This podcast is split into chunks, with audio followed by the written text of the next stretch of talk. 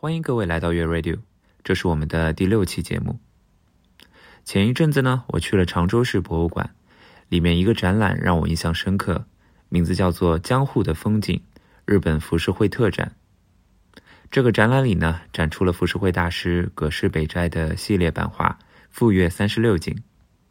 大名鼎鼎的神奈川冲浪里，就是这个系列版画中最为人所知的一幅。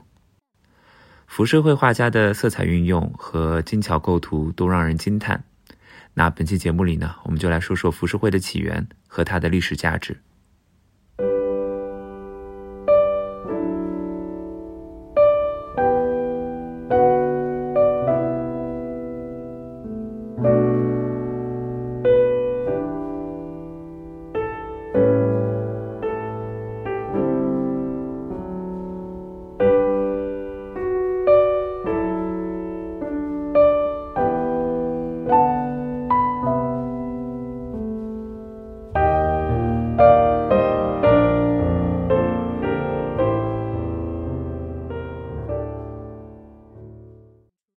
我们先来了解一下浮世绘的概念。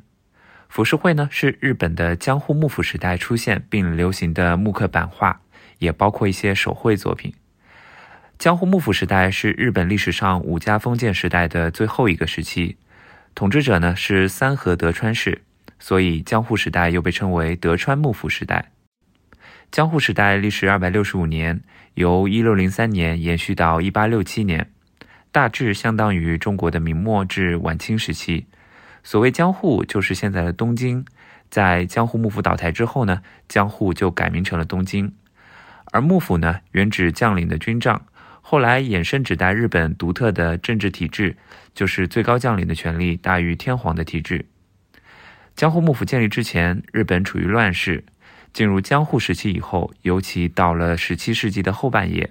日本在德川幕府的治理下进入太平盛世，平民的经济能力呢得到提升，江户地区也急速成为了消费中心。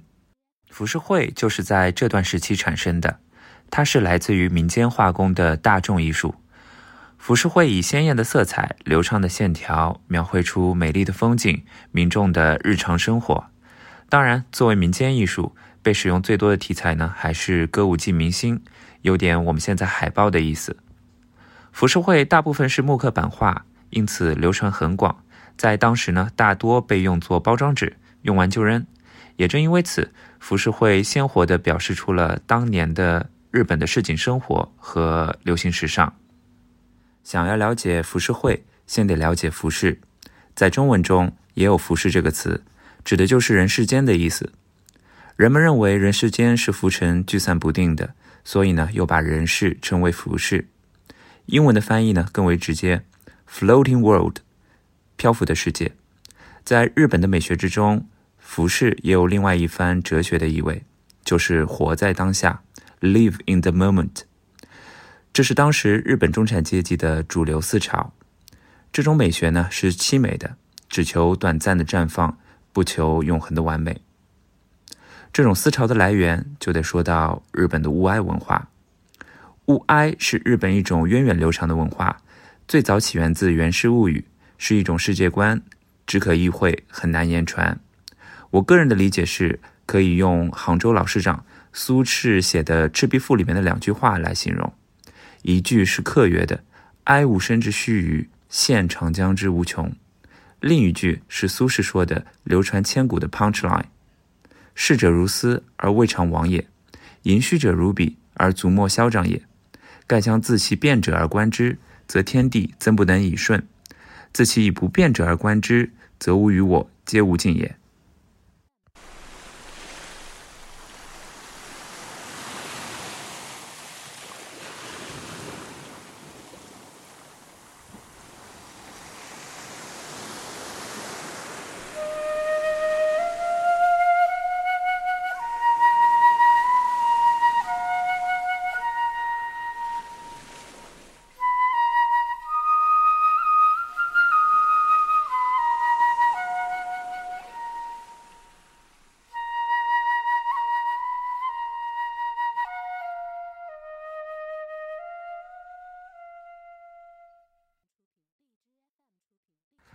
我们说回浮世绘的画作本身，常州博物馆布展中描述浮世绘有以下四个特点：无心插柳的描写、鲜明的色彩平铺、平面化的空间、不均衡的构图。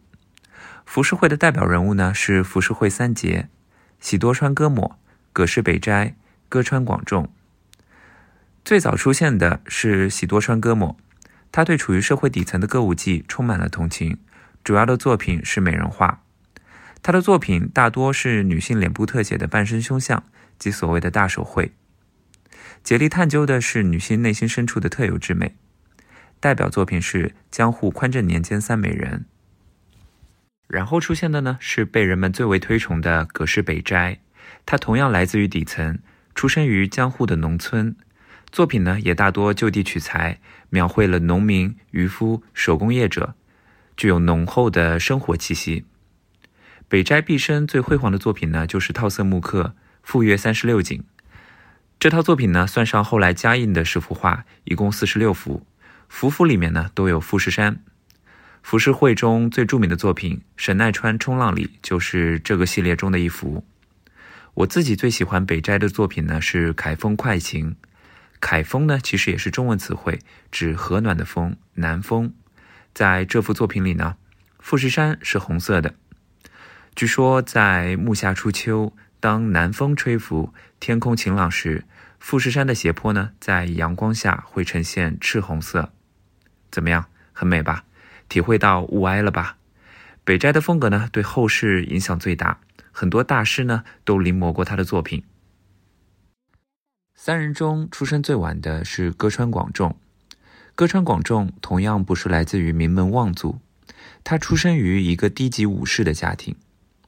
歌川的风格呢比较多样，既有演员肖像、美女画像等，后又转向了风景画。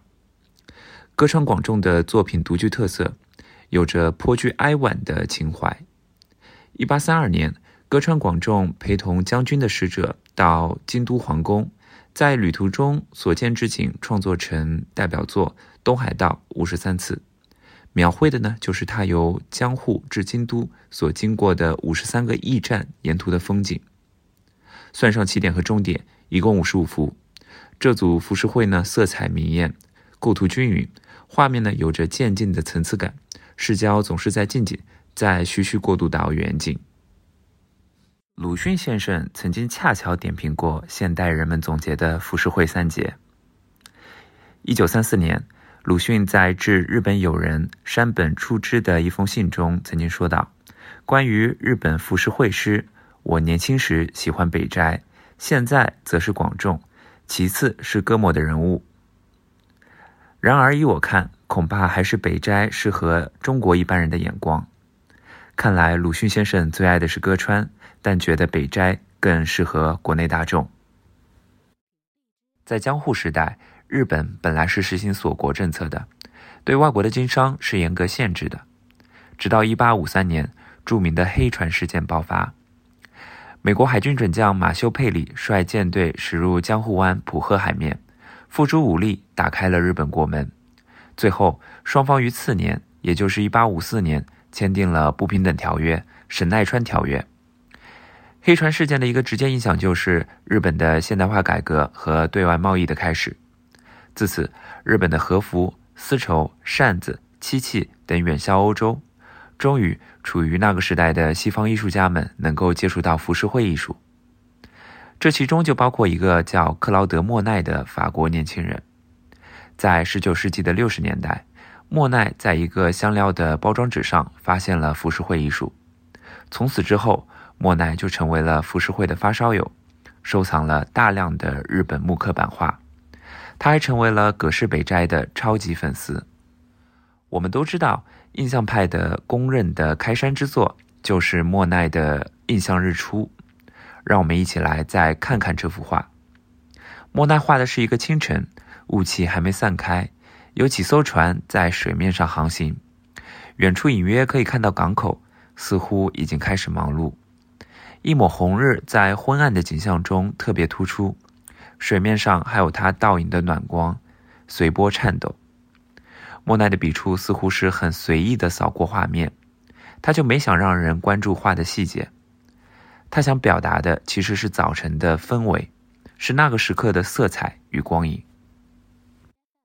与莫奈一样钟情于浮世绘的，还有荷兰画家梵高。就在黑船事件的同一年，1853年，梵高诞生于荷兰的小镇金德尔特。1886年，梵高来到了他梦开始的地方——法国巴黎。在巴黎，梵高接触到了大量的浮世绘作品。随后，他和莫奈一样开始收集浮世绘。再后来，梵高在多幅画作里面也加入了浮世绘元素，比如他那幅著名的戈尔多的自画像中，背景就出现了浮世绘。莫奈、梵高这样离经叛道的艺术家，反对学院派传统绘画的迂腐，试图寻找新的艺术形式。浮世绘中鲜艳又丰富的色彩。散点透视和扁平化的画法，以及独特的构图方式，给他们提供了丰富的养料。印象派画家们不需要像达芬奇一样有着丰富的工科或者解剖学知识，他们开始以瞬间的印象作画。作品主要考虑的是画面的总体效果，较少的顾及细枝末节。也正是从印象派开始，西方绘画开始加入了画家本人的精神状态。艺术家们开始从自己的内心出发去创作，而不必再从现实出发。印象派画作不服于真实，让艺术回归于艺术，这是一个划时代的变化。浮世绘影响印象派的另外一点是，它告诉西方画家们，大众化的艺术其实很吸引人。进一步说，印象派们改变的不是画法，而是人们对世界的态度。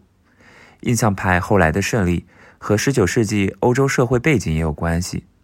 19世纪末，欧洲工业革命出现以后，贵族少了，中产阶级显著增加，他们的声音呢，在社会上也越来越重要。中产阶级呢，不需要贵族或者宗教那样精巧的、复杂的艺术，他们想要的就是愉悦的、轻松的绘画，挂在自己家里面，烘托氛围。印象派画作就很合适。大家可以观察一下，现在酒店里面的绘画，大多数都是抽象画作，没有那种写实的大画，就是这个道理。其实很多艺术都是一样，比如音乐里面的布鲁斯、爵士、摇滚也是一样，他们从大众里来，又到大众里去。浮世绘、印象派，包括摇滚乐的成功，其实都是大众的胜利。好，这期节目呢，我们就说到这里。感谢各位的收听，欢迎大家访问我们的网站 never 八四点 com，在月 radio 板块下留言，也欢迎大家订阅我们的公众号，在微信中搜索 never 八四就可以找到。网站和公众号里都可以找到这期节目的文稿加图片版。再次感谢各位的收听，我们下期节目再见。